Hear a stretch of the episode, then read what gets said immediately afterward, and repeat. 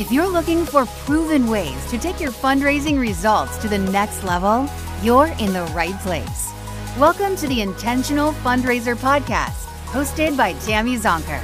Tammy has trained and led thousands of nonprofit organizations to collectively raise more than a half billion dollars and is also recognized as one of America's top 20 fundraising experts. This is the podcast where Tammy equips and empowers amazing fundraising pros like you to transform your fundraising so you can transform the world. And now, let's hear from Tammy.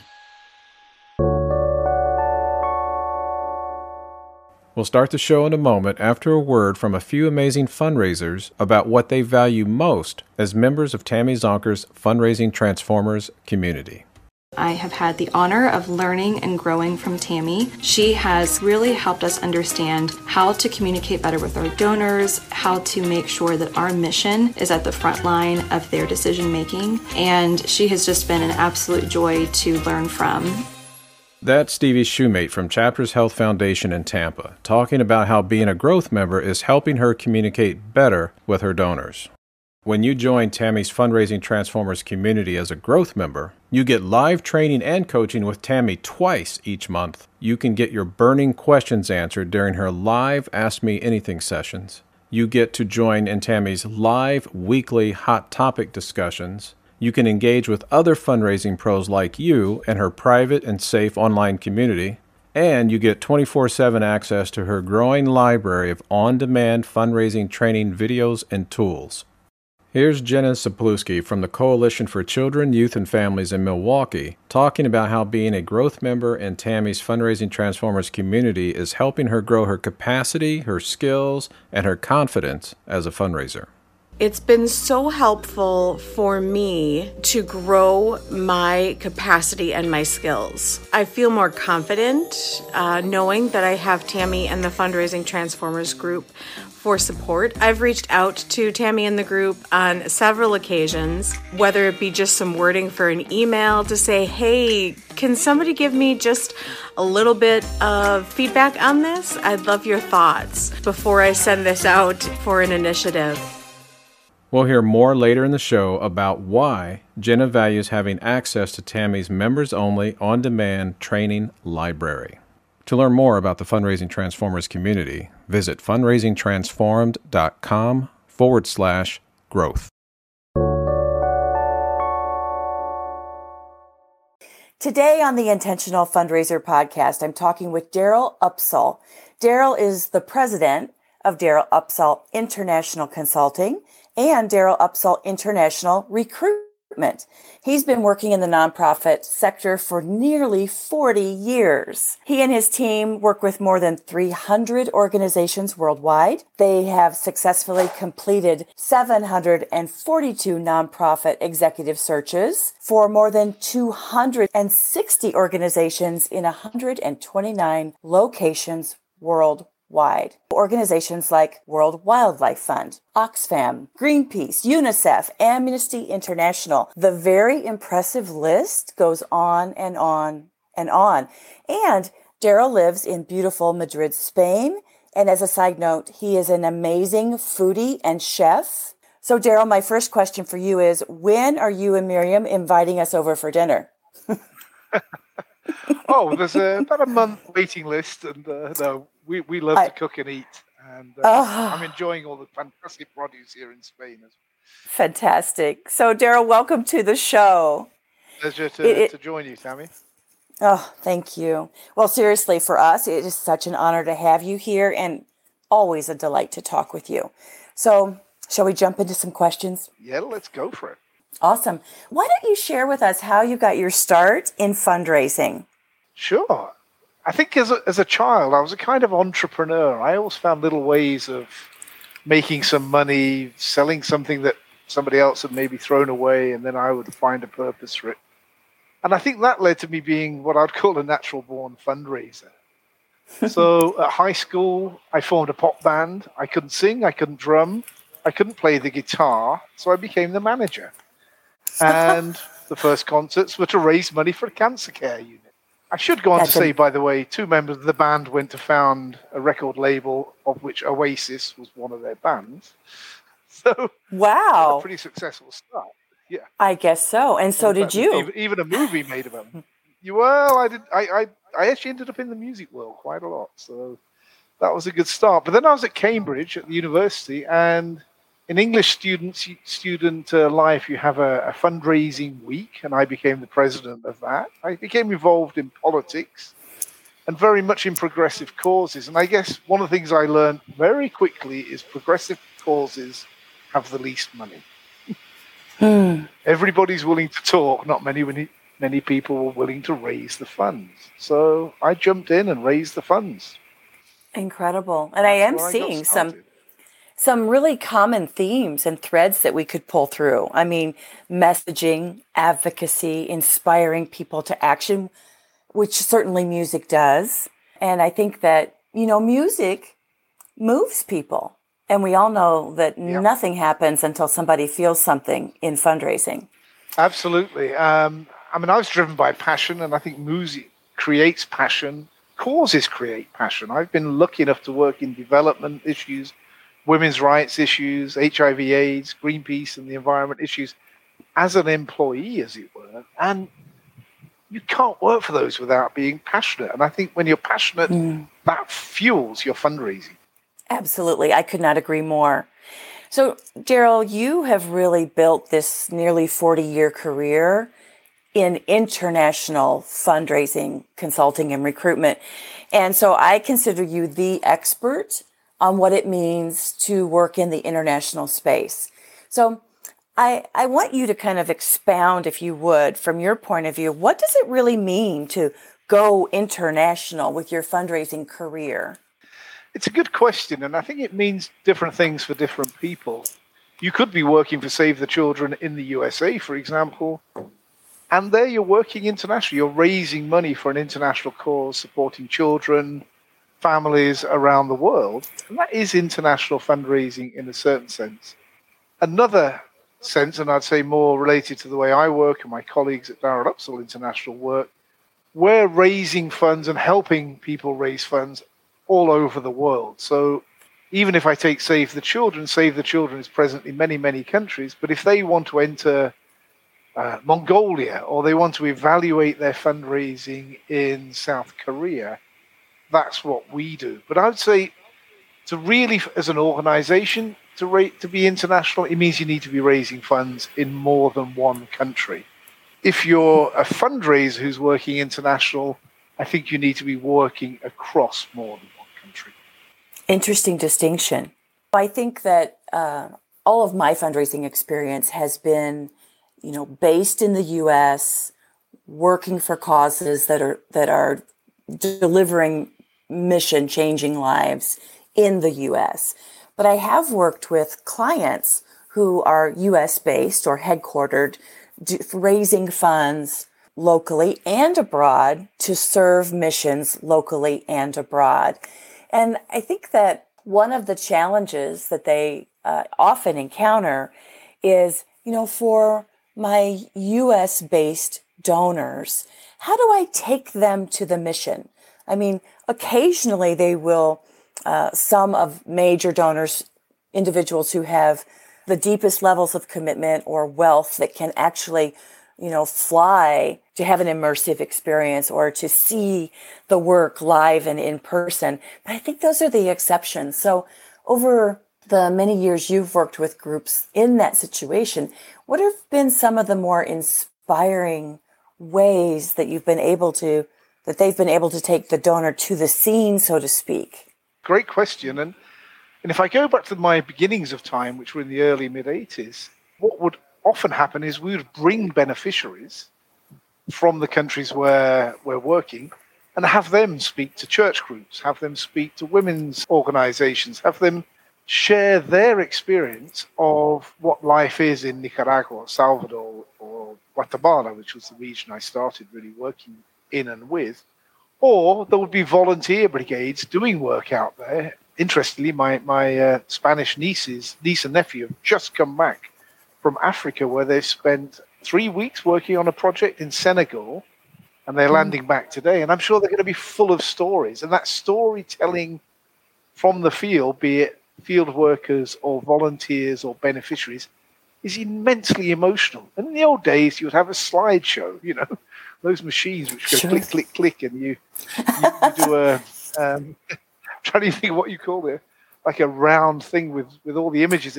But that's yes. powerful. Today, I think it's amazing what we can do. I've always been a big fan of MSF and worked with them again all over the world. And MSF Canada, probably going back now 15 years, or whenever it was Skype came out, started doing live broadcasts through Skype and inviting people to join their doctors in the field. It could be South Sudan, it could be post tsunami or whatever. And you could see and hear through your uh, Skype, mostly then on on uh, a desktop computer or a laptop, telling what was going on, moving around with the camera in their their phone or, or their laptop, and showing actually the scene around them. And you could do Q and A. And I've got to admit, yeah, that brought me very close. And now what's happening is people are using you know, WhatsApp, for example. In Spain, I think we have 120% usage of WhatsApp you know, it doesn't matter whether you're my, my mother's, my wife's mother, who's 86, she's on WhatsApp all day, sending messages or little video clips. And again, people are doing WhatsApp broadcasts from the field, recording and sending to groups. And what I've heard, really interestingly, is now there are quite a few major donor WhatsApp groups. So if you're really? in a kind of group of, say, maybe five or 10 very wealthy individuals, and you're giving significantly to a project and it's overseas based, you can put those six people into a WhatsApp WhatsApp group and have a report from the field, a report from the CEO, a little video from the uh, a beneficiary telling them the work that they have enabled through their gift.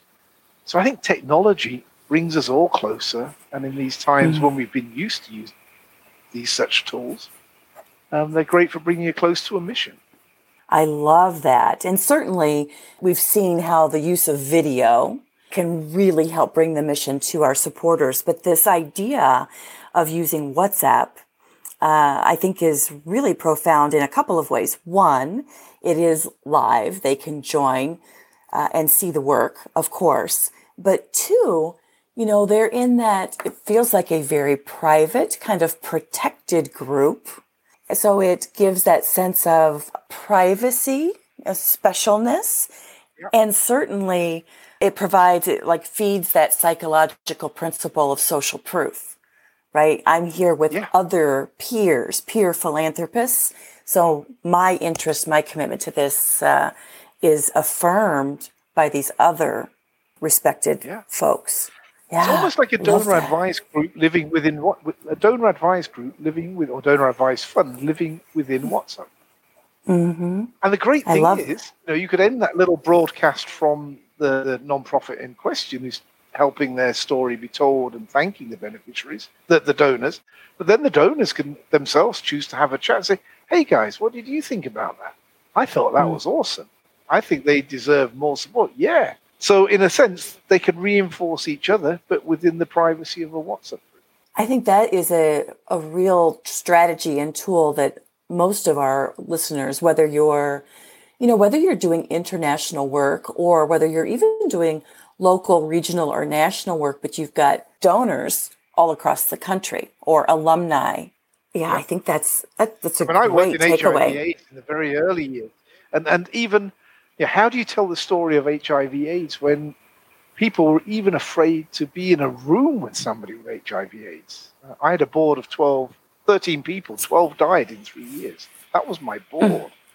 but we were having their stories being told, their, their lives. You know, John, a former head teacher, is the board chair. He's living with AIDS for. But having their story and them verbalizing, we were very early on at just even just getting a a sound archive, if you like, and telling their story. And it was very powerful when you played it to donors. And then you say, well, sadly, John's no longer with us, but he's left a message for you as a donor to thank you. Mm. Powerful stuff. Very powerful. wow. Wow. Love it. I love it. So, of course, there's a conversation about making certain that we aren't exploitive in our storytelling or showcasing through the use of video or images or you know there's been some criticism more recently emerging about even when and how to use testimonials or how when and how to use mission tours. You know it's just so important that we equip and empower both fundraisers and those we serve to tell their story in a way that empowers them doesn't make them feel exploited or taken advantage of or any unhealthy power dynamics. What are your thoughts on that? What are you seeing from an international perspective? It's interesting. This debate has been going on since even before I started, from the late 1970s, especially in development nonprofits. Uh, and there was the whole discussion, and the, the shorthand is flies in eyes. If you show mm-hmm. children with flies in their eyes in sub Saharan Africa starving, it hits the emotional buttons every time, but it's exploitative. And the child is always the victim, the mother is always the victim holding the child. And I think, well, for a start, the big development brands that you mentioned, many of previously signed an agreement in the 1980s that they would not use this. Many did not actually go along uh, and sign, but some did. But more and more, that there needed to be an alternative. So the alternative was in the words of what this means. Tell your life story. And most people in terrible situations, they weren't born into a terrible situation. The situations come upon them because of either war, famine, man made issues like global climate change, and they are living with it. But they have a story to tell. Interesting, I'm reading a novel right now from Ken Follett, and it starts off very much in this situation in Africa in a dried up lake. And there's a character there, and the woman is telling her story and telling how it was different and can be different. And I think that's where we've moved to. And I think the other area that's changed greatly is the use of children images. We have to be very, very careful using child images. And, and most organizations in development now are very wary as well of not having two sets of values. In Europe, it would be banned to show a beneficiary child image but guess what? That child in Africa isn't protected by the same legislation. So I think there's a, a bit of a debate there about okay, if it's good for the children in our countries not to be exposed, which has implications by certain people who who may use those images in a, in a not too healthy way. Why is it okay for children from the global south to be exposed? So there's lots to be said. Mm-hmm. But I think the, the I was in HIV/AIDS that time when the man dying in bed looking like Christ uh, was taken by the uh, famous Italian photographer, and there were protests by ACT UP groups protesting about the use of such images. Two years later, that image was being celebrated by the same groups because it was a true story. It told a reality and it woke people up to the need of love, care, and affection for people mm. living and in those days dying of AIDS. So healthy debate that needs to be had constantly. I and totally absolutely agree. not white saviors. Please, white saviors in uniform saving black people, get rid of it. Absolutely. Yes. I mean, that is a whole nother chapter in this book of ethical fundraising and ethical storytelling for sure.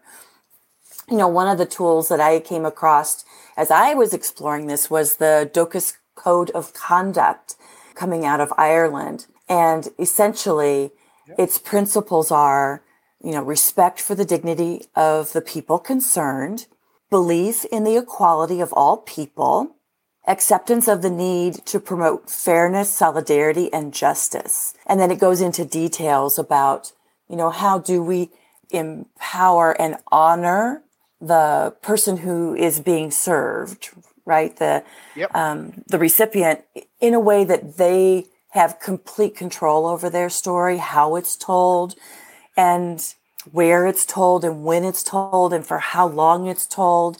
And essentially, the bottom line is that consent is more than a signed document, right? Absolutely. It's an ongoing conversation. Absolutely. Yeah. I mean, I also have to say there are some organizations that were using images of starving children in Africa long after that child had died, and in some hmm. cases, long after the child, who was presented as a two year old, was 20 years old. Mm. And that same person is 20 years old living in the world, and yet the world is seeing their image as a two-year-old in a in a very bad situation. It's not respect. It's Yeah. but it's a conversation. I think we'll constantly change on that. It's a bit like showing same-sex relationships, which were never shown before, but have always been a reality. And I would say oh, the whole issue of uh, diversity and inclusion in images has definitely been impacted on how we present our organizations in recent years.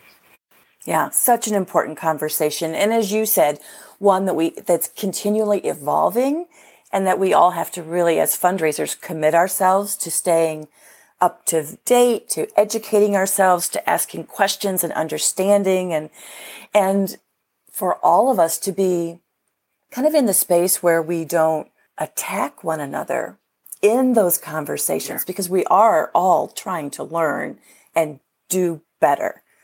I don't know who said it, but the, the saying was when you know better, do better. And I, and I think that's, that's at the core of this conversation. Yeah. So good. And and I also see well, one of the challenges also is is it's a it's a fast evolving world. You know, poor countries cannot be said the global south is that politically correct now or not, or is it you know developing countries? Well, developed by whose standard? So I think again we're always very very mindful in our organisation and when working with clients is the language with which you use is very important because all language is weighted and colored, I would say. Yes. And isn't that an interesting dynamic, especially in the space of international fundraising? Because language, meanings of words, cultural dynamics, like there's a lot to understand when you're trying to engage uh, su- potential supporters or current supporters to, you know, support a cause. So, We're back with growth member Jenna Zapluski from the Coalition for Children, Youth, and Families in Milwaukee talking about how having 24 7 access to Tammy Zonker's on demand training library is helping her become a better fundraiser. Since joining the Fundraising Transformers group, I have had the opportunity to go back and rewatch a host of trainings on such a wide variety of topics from how to work with my team members inside my organization to how to get my board excited and passionate about fundraising and topics like how to reach out to a donor and how to get a meeting with a donor. Here's Stevie Shoemate from Chapters Health Foundation in Tampa sharing that as a growth member in Tammy's Fundraising Transformers community, you're never alone.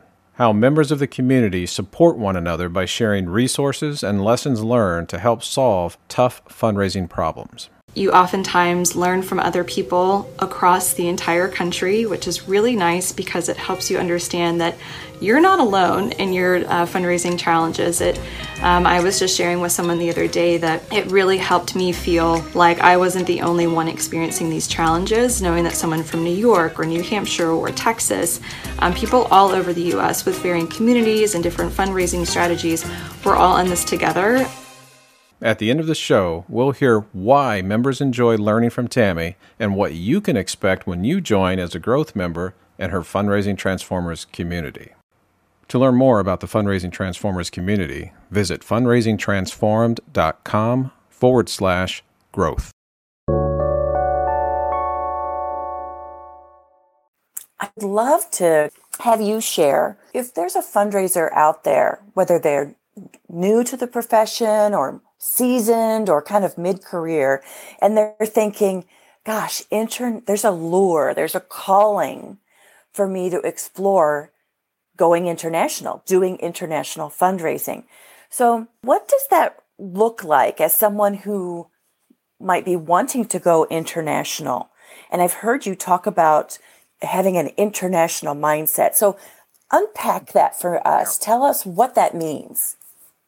It's interesting. Sometimes it even starts when you're very young. The first thing I did when I was 15, 16 was hitchhiked around Europe. Hitchhiked. You could do it in those days. At 18, I hitchhiked around the United States and Mexico, much to the horror of my parents.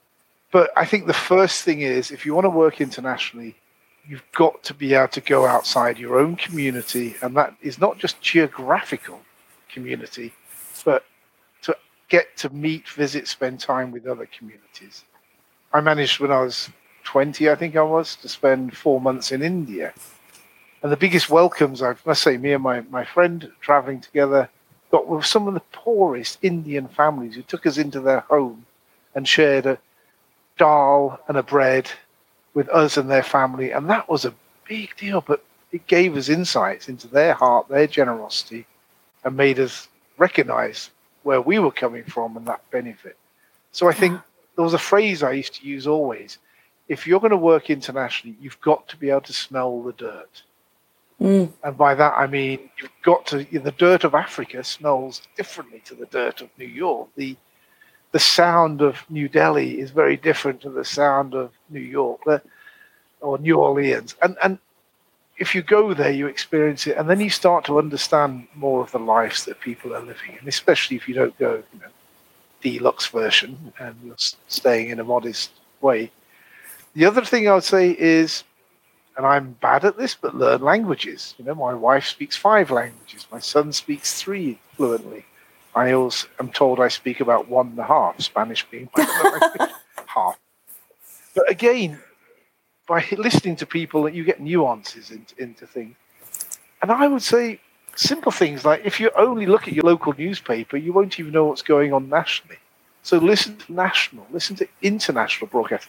In the US, listen to PBS. You know, I love listening to public service broadcast radio in the USA because you get, as you do with the BBC, broadcasts from around the world, rebroadcasts. Donate to an international non-profit outside of your country. You can do it easily and see what messages they give you. There's, there's so much you can do that make you get a sense of looking outwards and hearing from outside before you go into it. And I think mm. there's hmm. some of the tips I would definitely recommend people do because sometimes when you know somebody's maybe worked only in one city or one state and they say I want an international career and I go, okay, so what's international about your life right now? And it could even great question. It could start with food. I love Indian yeah. food or I love Thai. Well, speak to the owner of the Thai restaurant. Ask a little bit about their life. Oh, that's interesting. I think that's such incredible advice, you know, because even when you describe it, Daryl, about smell the dirt, the dirt in in Africa smells different than the dirt in New York and the so when you describe it that way and you talk about it, it sounds so romantic, right? So uh, eat, love, pray. yeah, yeah, You've yeah. seen that movie, yes. Bali. I've been to Bali. I know where, even where it was written. yes, yeah. and so I love that you like lean into that when a fundraiser who's working with you, maybe help, seeking your support in finding an international position, that you kind of lean in and make certain that they really understand what they might be signing up for because it goes back to language, right? What does international? I love international spaces and places. Like, what does that mean to you? So I think that's really great advice. So, what are some of the key things? So, you talked about learned languages. What I'm hearing in the way you describe going international is that there needs to be just a natural curiosity about other spaces of love of different cultures from modest, authentic to, you know, again, in any culture, there's typically a range and you have to be comfortable and enjoy exploring all of it. Because I think that's what we do as fundraisers. We kind of connect in so many cases, not every nonprofit, but in so many um, cases, we're connecting great basic needs, whether those are, you know, food, access to healthcare, or war or environment, like critical needs to to supporters who are passionate about that and have the capacity to make a difference, to invest in it, to help transform it. So that's that you. We do kind of live in two worlds. Yeah, and and it's interesting as well. I mean, some people are very difficult to go outside their comfort zone. I, when I worked for Greenpeace, I remember one colleague who was San Francisco based originally, but was in Amsterdam where our headquarters was, and was struggling to even acclimatize not just to the weather in Amsterdam, but I can't get the same bagels. I can't get the same grind of coffee that I would get. It's, And I'm thinking, well, don't even try. Have a Dutch yes. waffle. Have a pancake. Try their coffee. They were making coffee way before there was grinding any coffee in San Francisco. And remember, you know, New York is New Amsterdam. So Peter Stuyvesant came from Holland. So, in a sense, you've got to throw away a little bit of, of your inhibitions and what you are to be able to absorb a little bit of more of where you are. And I certainly, when I work in a country like China, which you know, is I've had the joy of speaking at conferences there and having clients there, it's a totally different mindset and world. But it's joyous, and especially if you're open to everything, you might not like everything that gets put on your plate, even me. What's that? You better not ask. but you know, if, if you go with your, your arms and your eyes wide open, you'll ha- you'll have a wonderful time working internationally. Mm-hmm. But if you go with your mindset saying, "Okay, how can we do what we did at home here?" That would be a disaster. Mm-hmm. So, in so many ways, it's kind of going back to beginner's mind and just being completely open, like like we were when we were born. You know, babies and toddlers, and just curious and open. Well, I recall in the last Chinese conference I was at in Shanghai, and I, I took out my Chinese made cell phone, very cheap. Uh, I'm not an iPhone person. And the Chinese colleagues, fundraisers, looked at it and started laughing because I had things like Facebook or WhatsApp. And they were so old fashioned, so like historical. I could have taken out a typewriter and they would have found it modern. Because in China and, and in South Korea, they live in such a digital world. They do everything digital that, you know, they, they come to, to the US or they come to Europe and they go, Really? I have to do that with a credit card? Why does anybody have a credit card? All the payment mechanisms are in the phone, you know. Social media, my shopping, my banking, it's it's all interconnected in one app, you know, and they used to think, aha. So that's why they get millions upon, well, billions, in fact, in micro donations every night. Wow. Don't get that in the West. Yeah, wow. so, you know, you're really bringing to mind if I am curious, if I'm interested in exploring a career in international fundraising, you know, not only do I need to really evaluate or consider like what it would be like to live in that space, what the cultural differences are, the wonderful things I can learn, the things that I may have to give up attachment to, like yeah. any of the examples that you gave, but also really looking at and doing my homework on what are the tools and the trends and the best practices and the emerging practices in that country related to raising money, telling the story. So we really have to go to those websites. We have to ask questions in those exploratory conversations about what technology do you use? How do you, and maybe even talk about how the tools you use, they use to reach certain donor segments.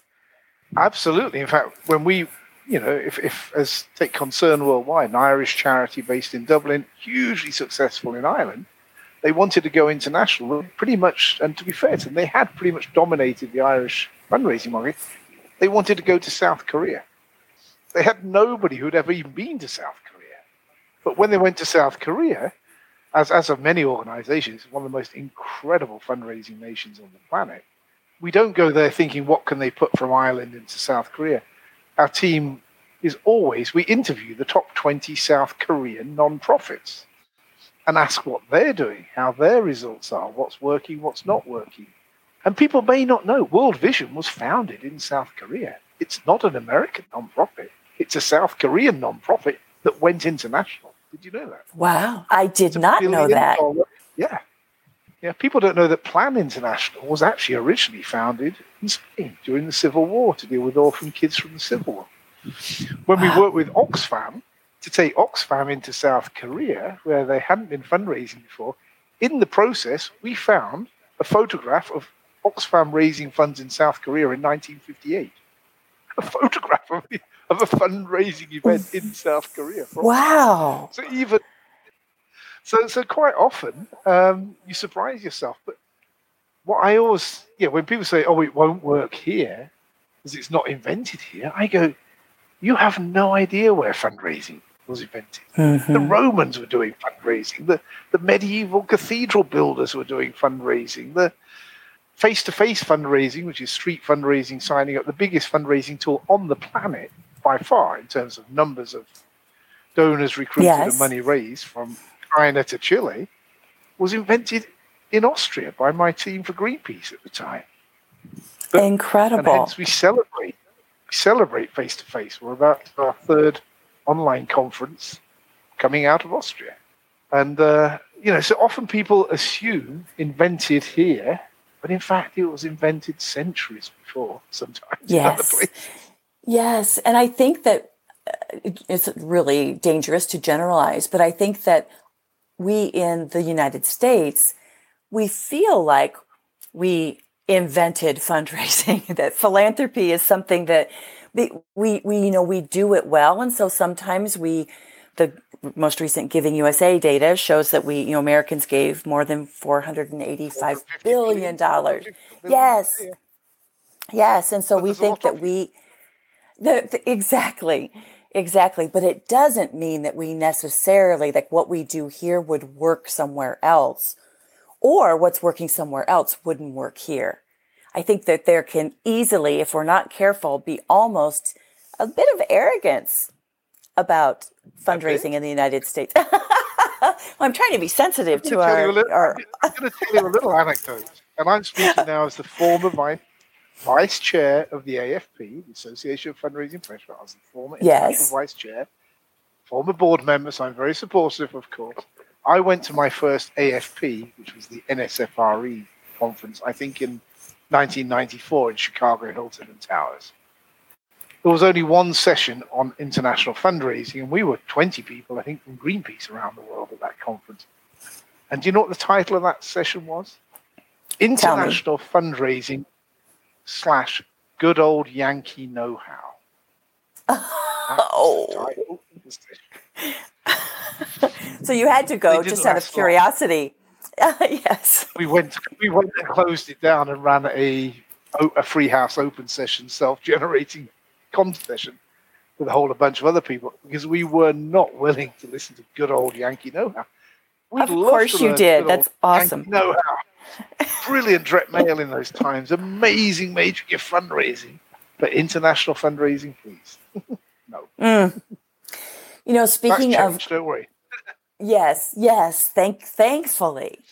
Speaking of conferences, Daryl, you have been such an important voice and leader with the Resource Alliance. And for any of our listeners who might, CEO, actually, literally, just before this call, I, tur- I said, Villica, I've got to go because I'm on a call with Tammy. yes, so very, very, yeah, very involved. And so I'll just say for any of our listeners who might not be familiar with the Resource Alliance, their mission is to foster and support collaboration within the global social impact sector. So they convene educational and leadership training opportunities for non, the nonprofit sector. And one of those educational opportunities is coming up in October. It's October 18th through the 21st. And it's the um, their International Fundraising Conference in Holland, better known as IFC. Um, and this will be the first time they've hosted the conference since the pandemic began in 2020. So, Daryl, tell us a bit about one of my favorite conferences, IFC. Well, this year is the 40th year. So it's a very special year for the IFC. It's my 34th year attending the IFC. So that shows to you how passionate and committed I am as a speaker, sponsor, uh, volunteer member of helping raise the mon- money that uh, saved it from going under. For me, it is still the greatest fundraising conference in the world. Why? Because 65 countries attend that conference. The global leadership, typically, of the biggest non-profits in the international world, the Red Cross, the um, Save the Children, Oxfam, da da da, you name it all, they are there. But also, unusually for such a big conference, and it's we're capping it this year at 650, but it goes up to 1100 on a non post-COVID year, is it's residential and it's residential for some of us from Monday through Friday for masterclass uh, Tuesday through Friday, and for the rest Wednesday through Friday. But everybody is living, eating, breathing. If you get up early enough, you can join me in the swimming pool, free breakfast, and keeping the bar open very late. And that is like a petri dish, an international petri dish for fundraising. I love that description we are literally germinating and culminating and creating ideas and celebrating our profession there. And nobody disappears off to a bar down the road because all there is are tulips all around us. no tulip field. There's nowhere to go. yes. Well, I I've attended three times and spoken once, and I agree with you. It is extraordinary. I think it is truly international. And of course, it's, as Daryl described, it's um, hosted at the Noordwijk Conference Center, which does have sleeping accommodations. It's very close to the North Sea and about 45 minutes outside of Amsterdam. So, A, it's an amazing trip. B, it's an amazing conference. And I encourage every fundraiser to find a way to get there at least once. And what I promise you is if you go once, you'll want to go again. Absolutely. So, and there are bursaries. so, so, so look out for a bursary. Or, or there are speaking opportunities and volunteer opportunities. So yes, many people get there the first time as a volunteer and they end up yeah. being speakers. Amazing. It is really a life changing organization. Yes, agreed. And so we'll include a link to IFC as well as a link to you know Daryl's uh, sites, both his con- uh, Daryl Upsall Consulting and Daryl Upsall uh, Recruiting. We'll include all of those links in the show notes so that everyone can go and learn more. Um, Daryl, at the end of each of these episodes, I like to ask a few rapid fire questions to give a little bit of extra value to our listeners. So, are you ready for some rapid fire? I'm ready. Okay, first question. What has been the best fundraising or development advice you've ever been given? Ignore anybody that says it won't work here. Mm, I love that.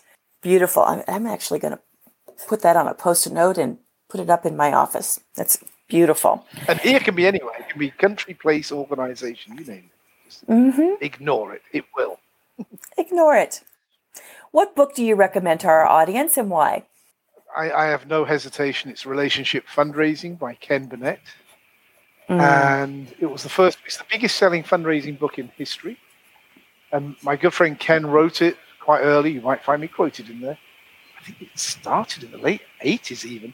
And it was the first book that really focused on the donor, not the process. And it was all about listening to the donor and creating a relationship, lifetime value it's a beautiful book, and if you read that, you'll read the second one.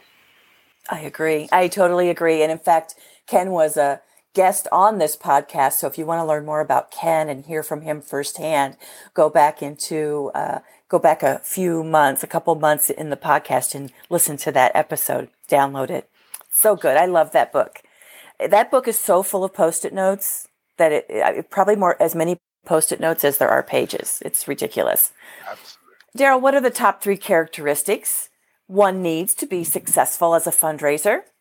Bold, open minded, and hardworking. Yes, love that. What's your favorite fundraising tool or application? We know WhatsApp is one of them. The brain. A yes. Best. A brain. Sorry. The yeah. brain coupled with imagination, coupled hmm. with a vision, but it all comes from the brain. Love it. Your favorite fundraising conference and why? Hmm. Wonder what that might be. IFC, maybe. yeah. Sounds uh, very consistent. And last question knowing what you know now about fundraising, what advice would you give your younger self or someone who's just getting started in the profession? My own very younger self, when I was probably 10 or 11, created my own motto, which is nothing is impossible. Mm. And I stick with that. And I had the honor of working with one of the greatest heroes of the 20th century, Mr. Nelson Mandela. I, I was his fundraiser. And he said, thing is impossible until it's done.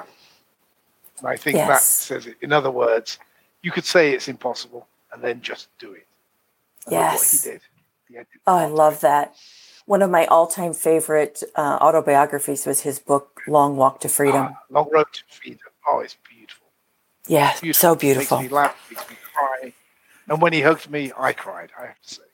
mm, I would too. I, I mean, I'm actually tearing up thinking about you and he hugging. It's beautiful. Oh, Daryl, I, I could talk to you all day. Thank you so much for joining us and sharing your wisdom on going international. I just want to remind everyone to ignore anyone who says it won't work here and that nothing is impossible. So if you want to learn more about Daryl and his work, check out his website, darylupsall.com. That's Daryl with one L and Upsall with two L's. We'll include the link in the show notes. Thanks for listening to this episode of the Intentional Fundraiser Podcast. Daryl, any parting words for us? Be brave. Just go for it. Be brave. Just go for it. And I'll add keep on transforming your fundraising so you can transform the world. We'll see you next time. We're back for a final word about Tammy Zonker's training style and what you can expect when you join as a growth member in her Fundraising Transformers community. Here's growth member Jenna Sapluski from the Coalition for Children, Youth, and Families in Milwaukee. Tammy is so encouraging. She's very empowering. She really wants you to succeed in your role. And that really comes through with everything that she does from the monthly coaching calls to the monthly webinars. The guidance I've received from Tammy and other members of the Fundraising Transformers group has always been so constructive, so beneficial and you can tell everyone in the group wants everybody else to succeed because we all know what a challenging job it can be to fundraise for our, our wonderful causes and our organizations. You may be asking yourself, can a growth membership really help me improve my fundraising results? Is it worth my time? Laurel Grow from Phoenix Family in Kansas City shared that her organization increased charitable dollars raised by 132% since joining as a growth member. Becky Shambliss from AWAIC in Anchorage, Alaska shared that her organization increased donor retention from 13% to 69% in about a year using what they learned from Tammy's training. And growth member Amanda Johnson from Multiplying Good in Indianapolis shared that her organization exceeded their annual fundraising goal by 104% and grew overall giving by 13% in one year by applying lessons learned from Tammy as a member of her Fundraising Transformers community. Here's member Stevie Shumate again sharing how she and you can grow your fundraising skills as a growth member of Tammy's Fundraising Transformers community. This is the first fundraising role that I have ever been in before. Um, so at 30 years old, I'm, I'm kind of wondering, well, how do I rocket launch my fundraising expertise? You learn from Tammy Zonker. That's what you do. Become a member of the Fundraising Transformers community. To join our live monthly training and Ask Me Anything sessions and get access to our growing library of on demand training videos and tools and share lessons learned with other fundraising pros like you in our private and safe online community, visit fundraisingtransform.com slash growth, click join, and get started today. That's it for this episode of the Intentional Fundraiser Podcast. If you like this podcast, subscribe and download each episode on your favorite podcast platform. Share it on social media with the hashtag The Intentional Fundraiser and tag me, Tammy Zonker, and you'll be entered into a drawing for some great swag, books, and courses. And if you like today's show, you might also be interested in becoming a member of my fundraising transformer community, where I go live twice a month with my members with fundraising training and group coaching to help transform those fundraising issues that keep you awake at night, where I pull back the curtain on how you can take your fundraising results to the next level by teaching ways you can improve your development operations, create a results driven, donor centric development plan, strengthen donor relationships, improve your donor retention rates, and build a raging monthly giving program and a successful major gifts program, and how you can approach each day to ensure you'll perform at your highest level so you can be the best fundraiser and the best person you can possibly be. Thank you for showing up and for having the courage and determination transform your fundraising so you can transform the world. Bye for now.